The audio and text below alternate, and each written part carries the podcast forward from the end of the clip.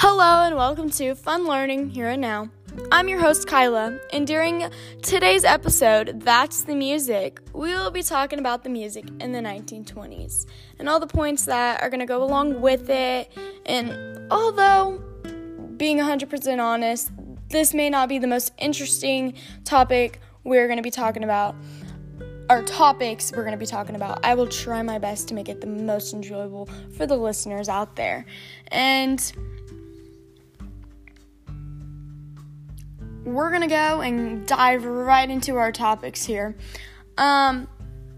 First, as I said, we're going to talk about how the music affected people in the 1920s.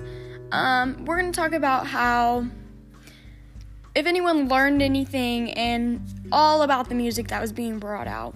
We're going to shortly be talking about that, but first off, I just want to wish everyone a good day, and I hope that everything goes to plan, although sometimes life does not happen that way. I hope that everyone has a great day.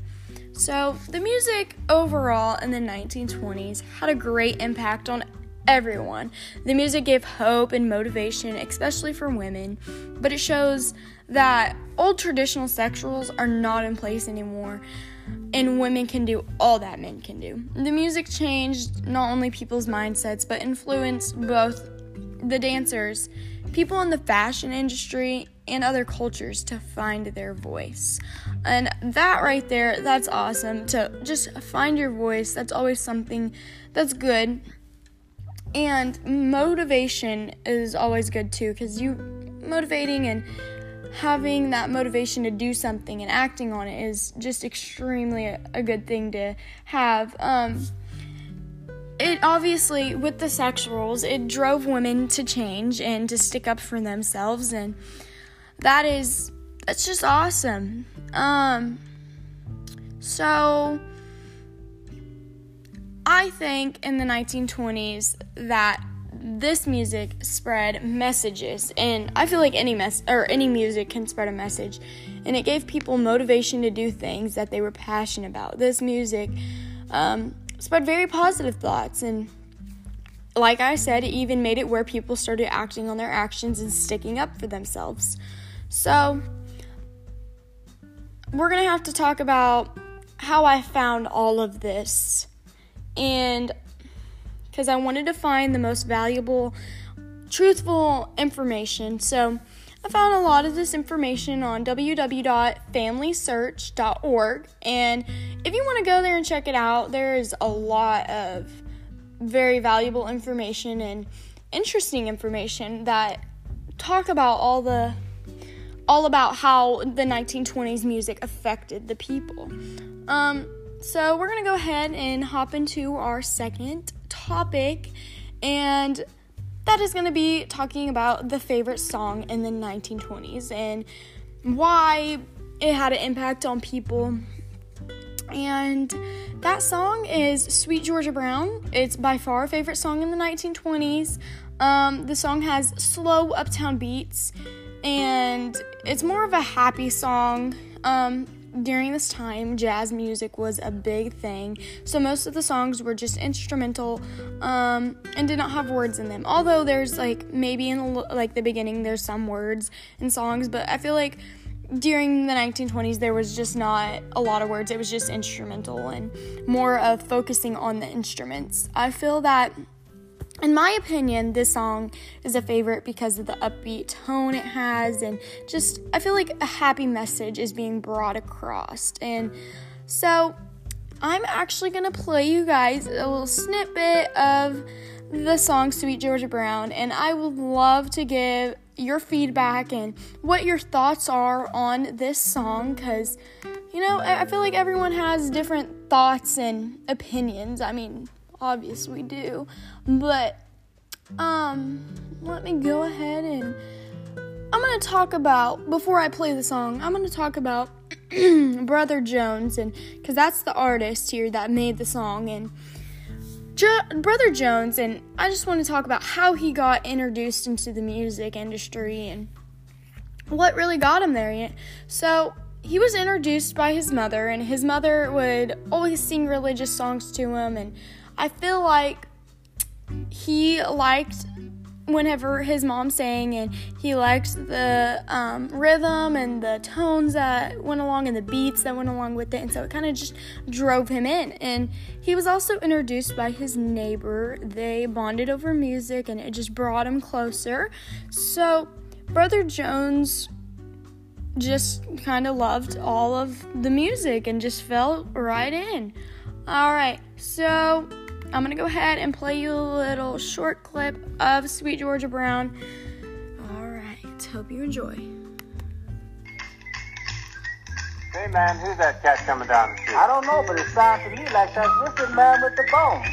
Still having himself a ball.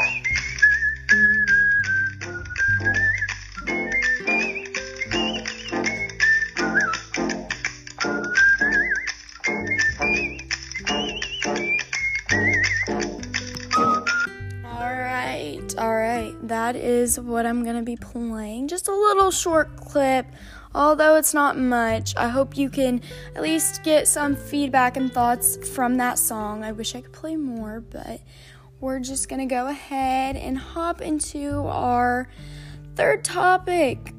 And this last point is very intriguing, and we're going to be talking about the 1920s music versus 2020. The music in 2020.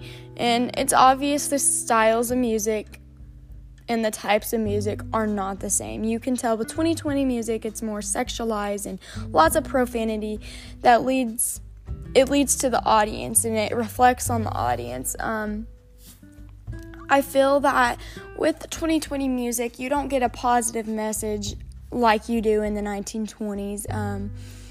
But you can pull messages from it. It just not positive messages. I feel more negative messages that are brought to that topics.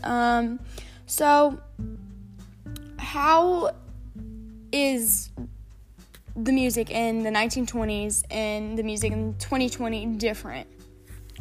There's no doubt it has changed. And like I said, the music in the 1920s, it empowered a lot of people to stand up for themselves and to act on their actions. But in 2020, the music in 2020, it's all explicit, inappropriate videos and lyrics being brought out. Most of the songs that come out are definitely sexualized and have a lot of unneeded profanity. And I feel like with that, the younger audiences, it just kind of like reflects on them, and it makes them act in a way, because music definitely affects a person. I believe that it does. I don't see any good being brought out in 2020 music. I believe that the music in 2020, like kids, they will tend to listen to artists and their lyrics that like relate to them and that they like, and because of this, most kids look up to the artist as their idol. And although they look up to this artist as their idol, the artist might not be making the smartest decisions, and that kind of goes back onto the younger audiences, because they will most likely act out and act like their idol because they think it's gonna be okay. It's definitely not okay in any way. But I do think that in the 1920s, the music comforted those who need it and gave hope to the future. But it's sad to say, but the music has definitely changed for the worst. And everything is just very sexualized. And I feel like it has no real talent that is brought to it. I feel like it's just kind of all thrown together, and boom, there's music. So, sadly, that was our last topic that was being talked about, but it is clear that music has definitely changed, and I feel that with such a disgusting and inappropriate music, it can really influence a person on how they will act and who they will hang around. For example, like with rock music, you can notice it's very loud and screaming throughout the song. So those people tend to be rock fans and go out and drink a lot, go to concerts, just go wild. And With country music, it's more laid back, a lot of country songs. Country songs are definitely love songs and breakup songs, so a lot of people tend to go for those songs and definitely relate to those songs as well. So I hate to say it, but this podcast is going to be coming to an end, but you can definitely tune in on Wednesday the 16th. That is Wednesday the 16th. That is January the 16th. And I hope that you all have an amazing day. And,